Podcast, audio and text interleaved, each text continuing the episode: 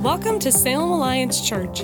For more information about this podcast and other resources, please visit us at salemalliance.org. We hope you enjoy this message by our guest speaker.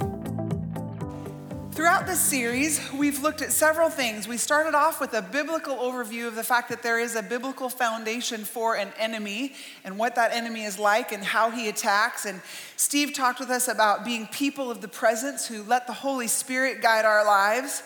We talked about the fact that in this battle, we don't fight for victory, but we fight from victory because Jesus has already won the war. We just are still living on earth here in the midst of the battle. Steve and Brian did a couple weeks on the armor of God, and boy, each piece of armor could be its own sermon.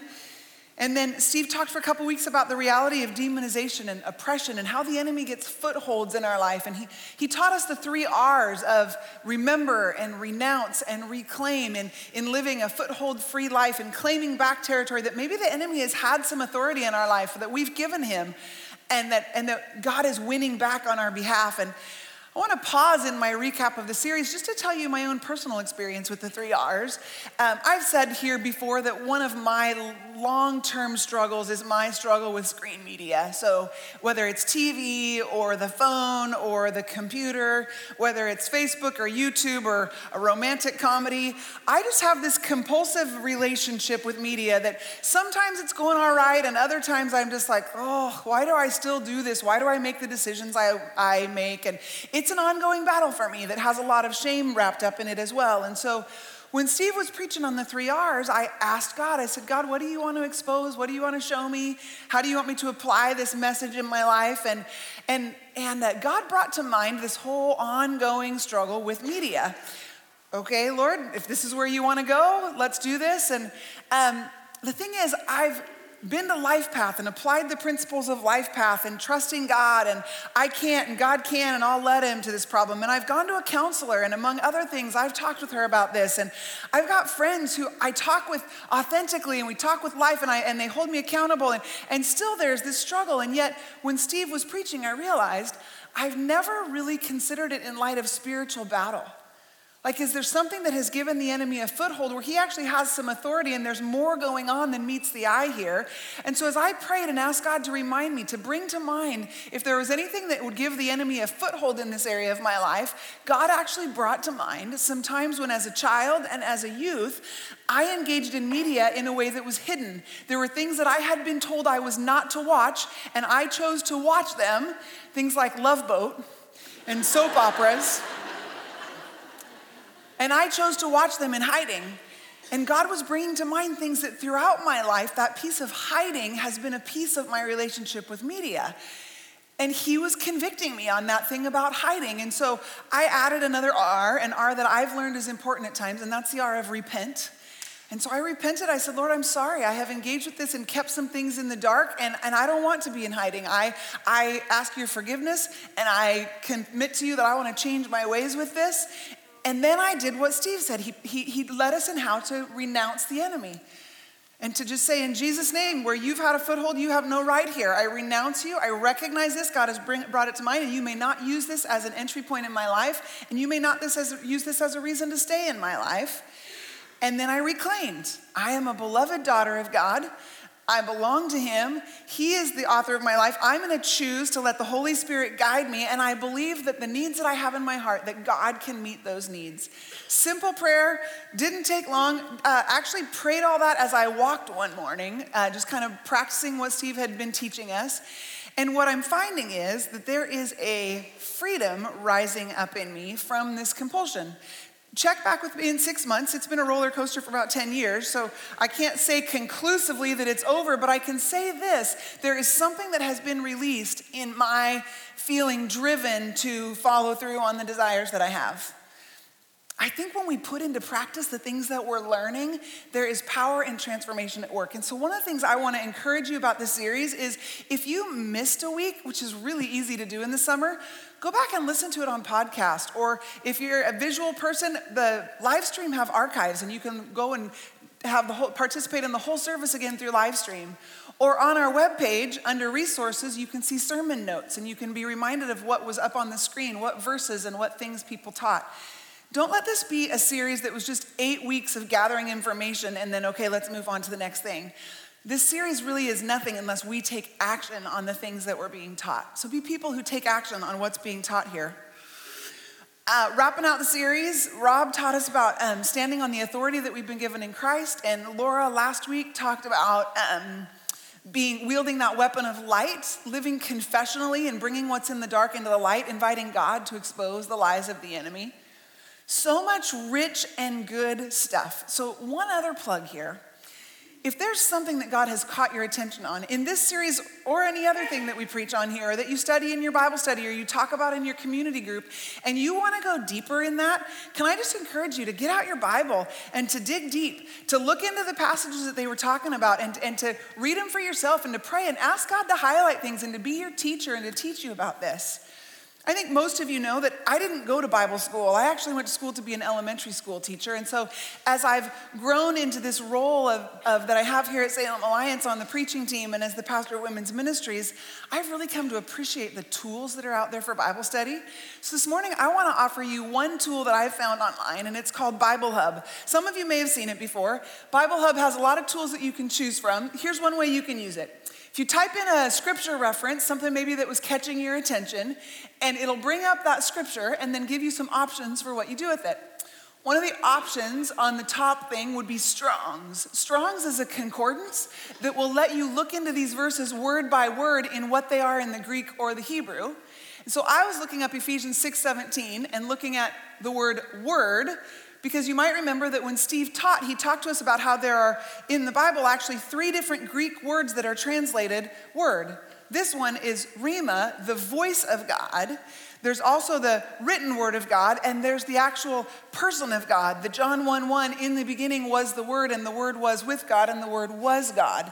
So it helps us look into okay, what is this word that we're looking at? It's translated into English word, and yet it has so many meanings. The other thing it gives is that uh, if you were able to scroll down, you would see that it gives you the other verses where this word is used. I am all about cross referencing. I call them my rabbit trails. I'll be looking up into something, and then I'm just following the other. Where else is this used? What else is God talking about when He uses this word? Because it helps give a fuller understanding of what it is that we're reading. So I know some of you are going, that's fine, Jennifer, no need. And others of you are going, I can't wait to get home and look into it. So just be students of God's word, not just coming once a week to hear other people, but digging in for yourself when God is highlighting something in your life. So let's be applying what we're learning, let's be digging deeper. And as we finish this series on spiritual battle, there's, a, there's an experience that I had that is a picture in my mind that I think is helpful for us. So, about a year and a half ago, I had ankle surgery and I had some ligaments repaired in my right ankle. And I knew going into it that I was gonna need to spend two weeks with my ankle above my heart right out of surgery. Just keep my ankle above my heart.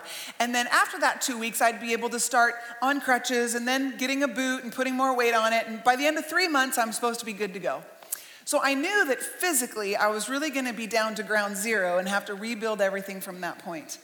What I didn't realize was at the end of two weeks, when they said, okay, get off the couch, I wouldn't really want to get off the couch.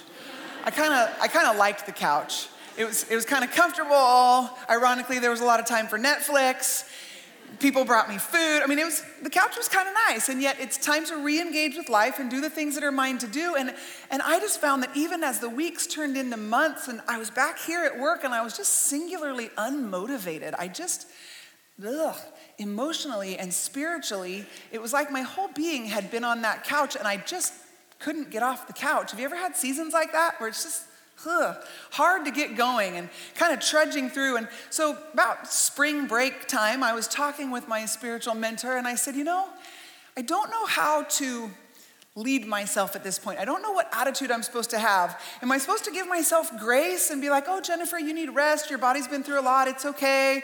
Or am I supposed to like be a little tough on myself and say, um, dude, get your rear end off the couch and get in gear. Come on. There's, there's life to be lived here. And I don't know how I'm supposed to, what, what posture should I be taking here? And she said, I think it's probably a little bit of both. She reminded me of the Israelites who, when they would go to battle, they had to strap on their swords and go to battle, but every single time it was God who won the war. Over and over again. If you think of the battle that Gideon, God found Gideon when Gideon was in hiding and he was insecure. And Gideon gave God several tests to even prove that it was God. And finally he said, okay, and he obeyed and he gathered an army. But when it came time for the battle, the army Gideon had gathered blew their trumpets, and then God turned the enemy against each other, and God won the battle. There was the battle when, when the Israelites were winning, but it was getting dark, and so God turned the sun back a few hours so they could finish the battle. Over and over and over again, the Israelites step up in obedience. They choose to follow God. They act as He's calling them to act, but the outcome depends on Him. He is the one who wins the battle. When it was time to cross into the promised land, the priests had to put their feet in the Jordan River but when they obeyed and stepped in, then God stopped the river. And this is what spiritual battle is like for you and I. There are times when God calls us up to action, to obedience, to fight the good fight, and yet we do that with humility, knowing that the outcome has nothing to do with us. This is not a works based religion. The outcome has everything to do with who God is, and the victory depends completely on Him. So it's this interesting tension of living into there is a battle that we are in, there is an invisible war, and there are things that we do to fight this war, and yet none of it depends on us, and the victory is actually already secure and guaranteed in Christ for eternity. And yet, along the way, there are choices that you and I make that make a difference in the battle. Just like Jeff was talking about, we choose every day. We have a choice in this. As we talk about what it looks like to choose God, I want to go back to the very beginning. I often like going back to the very beginning. There's so much in the beginning to help us understand what's going on in our life today. I look at Genesis chapter 1, and it's, it's the story of creation. Most of you know it. There's six days where God is creating night and day, and land and sea, and animals and plants. And at the end of every day of creation, what does he say? It was good. For six days everything he created, and it was good. God put his stamp of approval on everything that was created. But read with me here in Genesis chapter 2, 15, or listen as I read. The Lord God placed the man in the Garden of Eden to tend and watch over it. But the Lord God warned him, You may freely eat the fruit of every tree in the garden except the tree of the knowledge of good and evil. If you eat its fruit, you are sure to die. Friends, for six days, everything that was created, God declared good. Do you know that the tree of the knowledge of good and evil was created during those six days? At the end of the day, when the tree of the knowledge of good and evil was created, God declared it was good. How is that possible that there's a tree in the garden that if we eat of it, we will die, and yet that tree was part of the good creation of God? Our God chose to put a bad choice in the garden. There was an option in the garden that was bad for you and I, and God put it there on purpose. Why? Why did God put a bad choice in the garden? Friends, I don't know the answer. I'm not going to try to explain the answer. Here's the one piece that, that, that I think about when I think about this question. If you and I did not have choice, we could not have true relationship with God. He created us purposefully, male and female, with free will, because if we can't not choose God, then we can't actually authentically choose God. And God's heart for us is a loving relationship with Him. And it is not a love relationship with Him if it is obligation, if it is slavery, if it is the only option. And God, in His infinite wisdom that is beyond what you or I could understand, put a choice in the garden so that you and I would have an opportunity and an invitation to choose Him, and we would actually have an opportunity to not choose Him. And in those contrasts lies the battle that you and I live in. And the thing is, God refused to make that choice for us. It makes me believe that choice is one of the most powerful spiritual weapons we wield because God wouldn't make it for us. He specifically set it up so that we would have it. And when we choose Him, amazing things happen. When we choose Him at salvation, our lives are forever changed. When we recognize that we have sin in our life, that without God we are lost, and we turn to him in our need for a savior and we recognize that Romans 6:23 is correct. The wages of sin is death, but the gift of God is eternal life through Christ Jesus. That choice that we make, that is the ultimate victory. That choice is the place that no matter what happens on this earth, the enemy cannot take away our forever in eternity with a perfect and loving relationship with God. It's the most important choice we will ever make. And yet, if we stop there, just like Jeff was talking about, if we were to choose our spouse on the day of our wedding and then never connect with them again, it'd be kind of like me getting married and saying, okay, I'm good, I won't be an old maid, you know. I'll have a headstone that'll say two of us, so everybody for the rest of eternity will be able to see that I wasn't an old maid. That's got, okay, I'm good. That's not the point of marriage, right? That's not the point of relationship. And choosing God for salvation sets us on a journey that is the most amazing journey in the world. And yet, we need to be people who choose Him daily, day after day after day. But how do we do that? It, it can sound so simple. Choose God. Okay, go, we're done. Everybody just go choose God every day. But what does that look like? What, where's the rubber meets the road? What's the practicality of that in our daily life, in the reality of the attacks that come on us? And so I want us to look together at the story of Jesus facing the temptation of the devil in the desert and look at how he chose God over and over again. So if you want to follow along, I'm going to read from Luke chapter 4. In the Pew Bible, it's on page 1619. We're going to look at how Jesus faced this interaction with the devil. And I want to remind us that, that these, this spiritual battle can come in so many forms. Sometimes the, the battle rises up within us. Uh, temptation, a desire that becomes a compulsion, that becomes an addiction. Sometimes what rises up in us is, is self condemnation or doubt or emotional pain. Sometimes the battle is coming up from within, but sometimes the battle is coming from without that temptation that we hadn't even been thinking about, but oh my goodness, there it is. And we're like, yes, no, yes. It's like when somebody puts donuts in the adult wing, and I have to walk by it like every time I leave, and I'm like, ugh, it's that external temptation or that external attack. That person with a critical spirit who's just always tearing you down, that situation where you have no control. Maybe it's a work situation, you just have to do the best you can. Sometimes the battle is very subtle and we, we hardly even see that it's happening. And sometimes it's not subtle at all, it's very, very obvious. Whatever shape the battle takes, we can learn about how to choose God in the midst of it as we look at how Jesus chose God in the face of this time when he was led out to the desert and was in a very vulnerable and weak state. So we start in Luke chapter 4, verse 1. Then Jesus, full of the Holy Spirit, returned from the Jordan River. Let's just pause there for a second. He's just been baptized. He's had this experience where the Holy Spirit has come down like a dove, and a voice from heaven has said, This is my beloved Son in whom I'm well pleased. He knows who he is, he knows where he is going, he knows that God is pleased with him, and he is full of the Holy Spirit. And from that place, he is led into the wilderness. Friends, being on the right path with God and knowing that we're in the center of His will and, and thriving in the life that He's giving us and being full of the Holy Spirit does not mean we won't face battle. It doesn't mean we won't struggle or have times when we feel vulnerable or weak or even pain. What it means is He's present. He is with us. He will never leave us. He will never forsake us. Being full of the Holy Spirit is not a guarantee that life is good. It actually probably means the battle will intensify. So he was led by the Spirit into the wilderness, where he was tempted by the devil for 40 days. Jesus ate nothing all that time and became very hungry. He didn't eat for 40 days and he became very hungry. I feel like this is one of the maybe top 10 understatements in the Bible.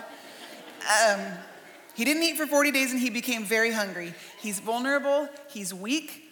In my human state, I'd be very tired. And then the devil said to him, If you are the Son of God, questioning who he is, tell this stone to become a loaf of bread. And what strikes me about Jesus' answer is he didn't say, I can't. Oh, I can't turn a stone into a loaf.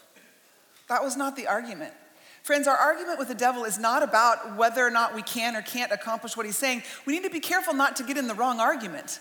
Jesus did not engage on the level of whether or not turning a loaf of bread, a stone into a loaf of bread was possible. He engaged on the level of, I see your heart, I see what you're getting at, and I will not go there. He says, No, the scriptures say people do not live by bread alone.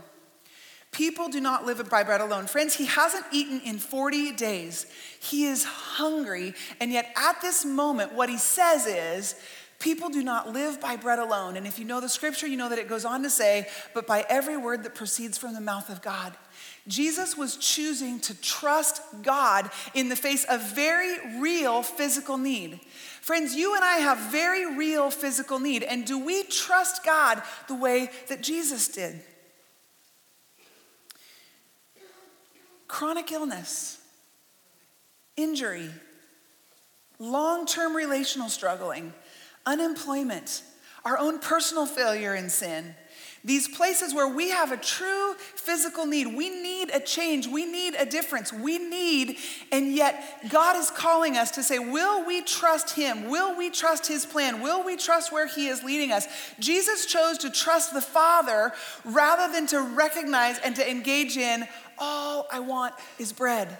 Sometimes we get so single focused on what our need is that we fail to remember and to realize that God is trustworthy no matter where He is leading us.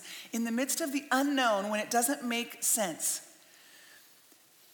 On Palm Sunday, the week before Jesus was crucified, he was um, rode into Jerusalem on a donkey with a crowd of people waving Hosanna, and the crowd wanted to make him king. And scripture tells us that he did not trust himself to the people who wanted to make him king because he knew what was in their heart. At a different point in scripture, it tells us that Jesus entrusted himself to him who judges justly, who is the Father. Jesus entrusted himself to the Father, and do you know where the Father led him? The Father led him to the cross. The Father led him to crucifixion. That didn't make any logical earthly sense. None at all. If you want to have victory, then you should have a king. Here's the people wanting to make a king and they want to overthrow the Romans. This is the logical path to the victory that we are looking for. Have a king who can have earthly authority. And yet, Jesus entrusted himself to God, who led him to the cross through the valley of the shadow of death, through ultimate pain, because that was the path to the victory that we seek. It didn't make sense. Nobody could have known. It was unseen. We trust God in the unseen rather than the seen. Are we people who will choose God when the unknown and the difficult and the very real physical needs in the vulnerable and weak places of our life rise up? When we can't see where He is going, will we choose trust in the same way that Jesus did? We continue on starting in verse 5. Then the devil took him up and revealed to him all the kingdoms of the world in a moment of time. I will give you the glory of these kingdoms and authority over them, the devil said, because they are mine to give to anyone I please. I will give it all to you if you will worship me. And again, I am dumbfounded by the argument that Jesus refused to get in. He did not argue with the devil about whether or not the kingdoms and authority were the devil's. He didn't say, oh, actually, all of that belongs to my father and it belongs to me. No, do you know why? Because at the time of this conversation, Jesus had not purchased back his authority and his kingdom. Because, see, you and I gave it away. Yeah, it was Adam and Eve, but it was you and I. In the garden, when they were given a choice, they did not trust. They chose to doubt God and to doubt his heart, and maybe he was holding out on them, and they believed the lie and they were deceived, and they gave away the authority that had been given to mankind. God had said, Be fruitful and multiply, rule the earth and subdue it. And we gave that authority away by choosing not to trust in the garden. And we have the redemption of being able to choose differently now. But at the time of this conversation, it was true that all those kingdoms and all that authority belonged to the devil. Jesus did not argue that with him. Friends, let's not get in the wrong argument. We do not win this battle by arguing with the devil, we win the battle by doing what Jesus did. And he says this. The scriptures say you must worship the Lord your God and serve him only. You must worship the Lord your God and serve him only. We choose God when we choose to worship. When we choose to worship in the dark, when we choose to worship in the face of a world that looks like it is careening out of control, when it looks like the enemy has won and all kingdoms and authority are his, we choose to worship. Will we fix our eyes on God and say, I don't know how this ends, but I know who ends it, and I want to be with you. You alone are high, you alone are holy, you alone are righteous, you alone are good, and I will worship you alone.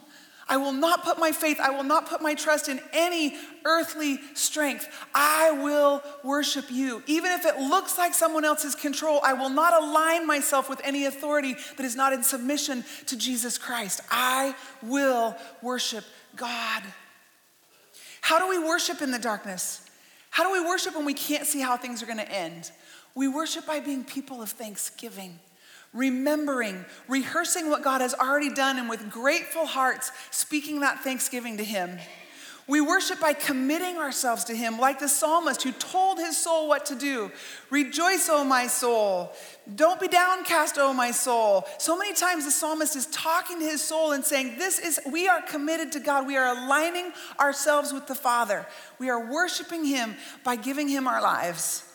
And we worship Him with our praise.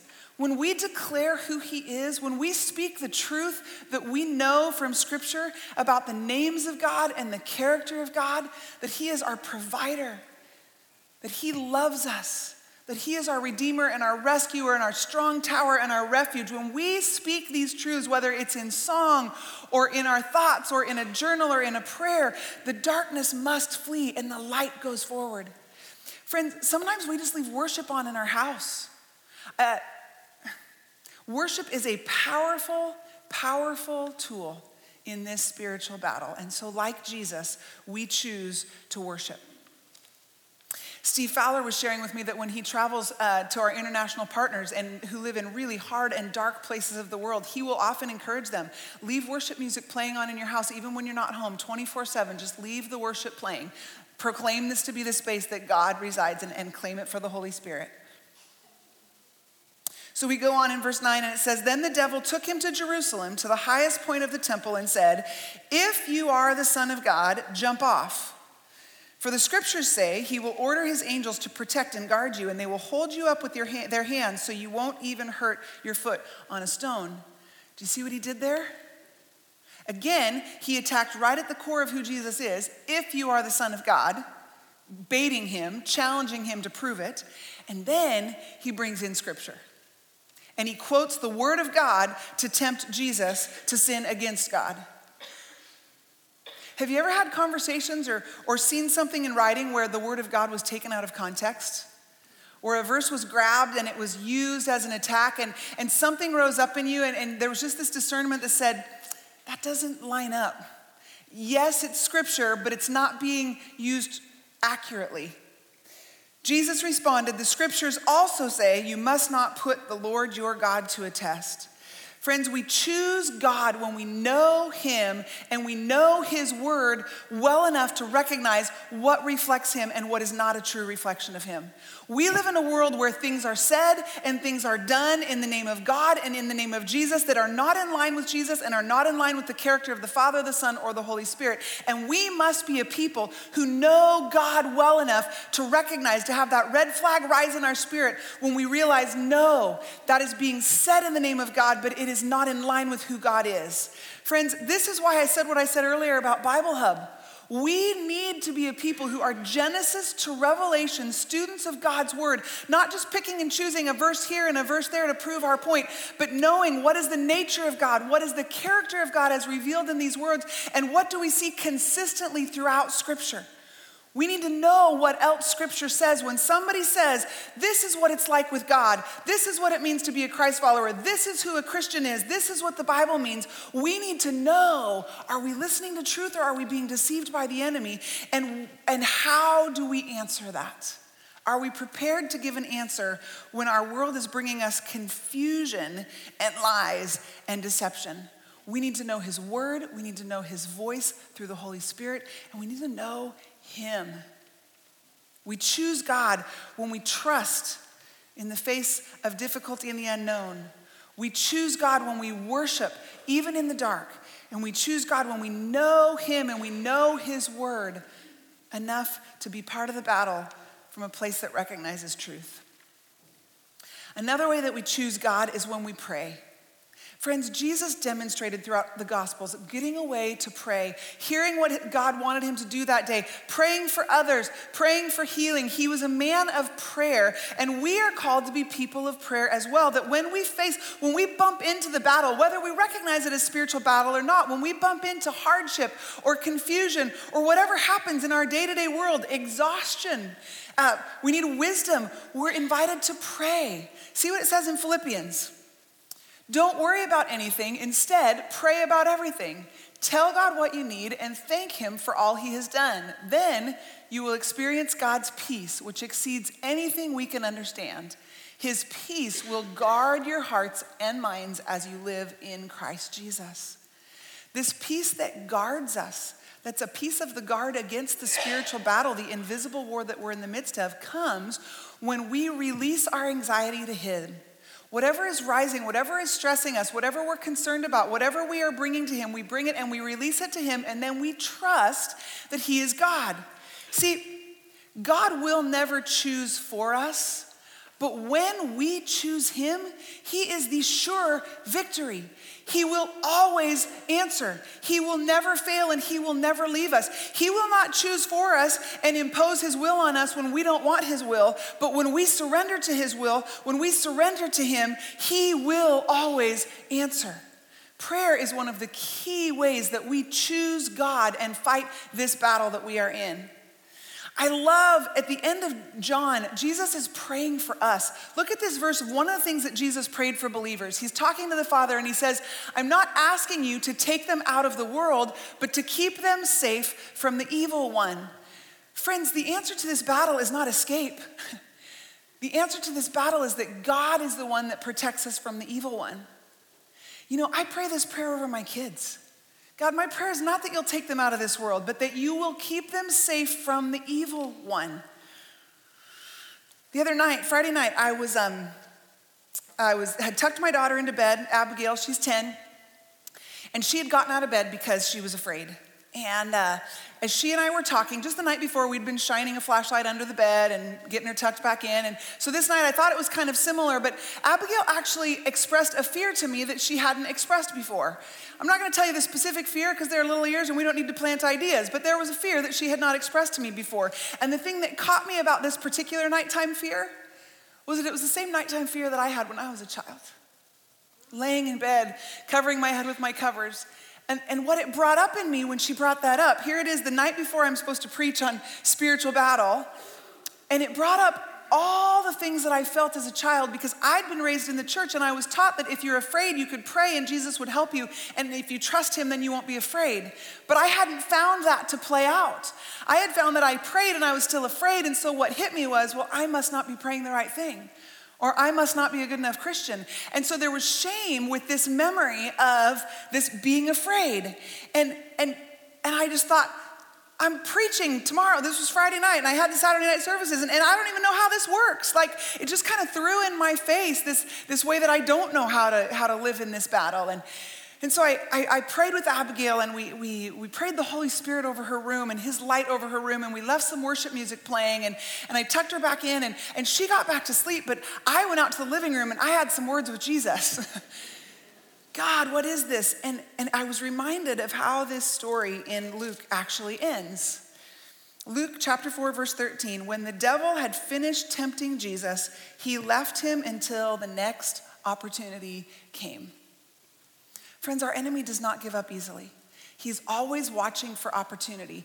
And a repetition of the same fear or the same sin or the same conflict doesn't mean that you and I are failing. It doesn't mean that God is failing us. It means that we have an enemy who doesn't give up.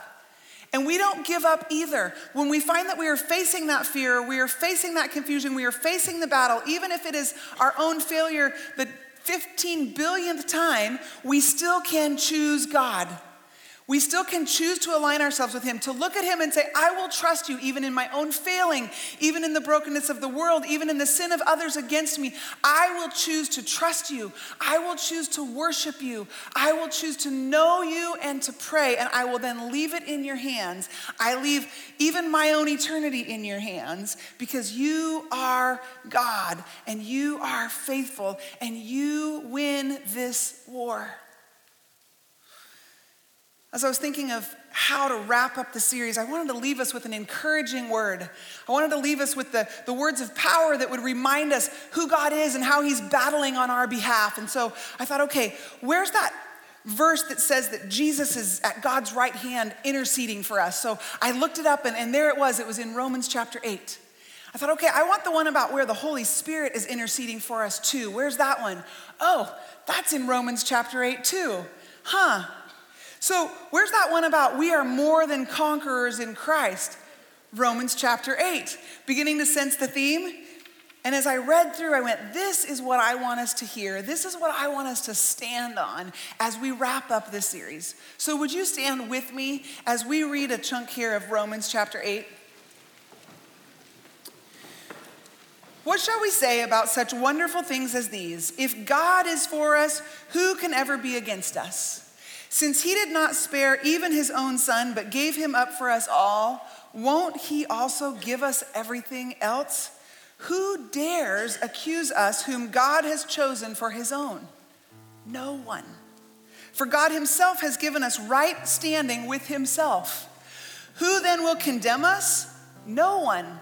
For Christ Jesus died for us and was raised to life for us, and he is sitting in the place of honor at God's right hand, pleading for us. Can anything ever separate us from Christ's love? Does it mean he no longer loves us if we have trouble or calamity or are persecuted or hungry or destitute or in danger or threatened with death? No.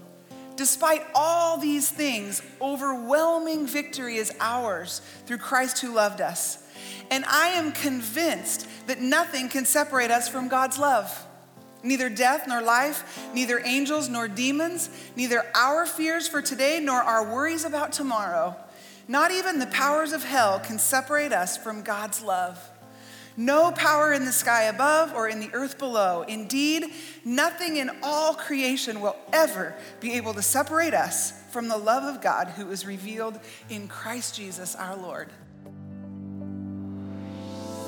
Salem Alliance Church is a community of Jesus followers located in downtown Salem, Oregon, and we are passionate about our city being a city at peace with God. If you have a request that we could pray for, please email us at prayers at salemalliance.org. You can view today's entire service online at livestream.com backslash Salem Alliance.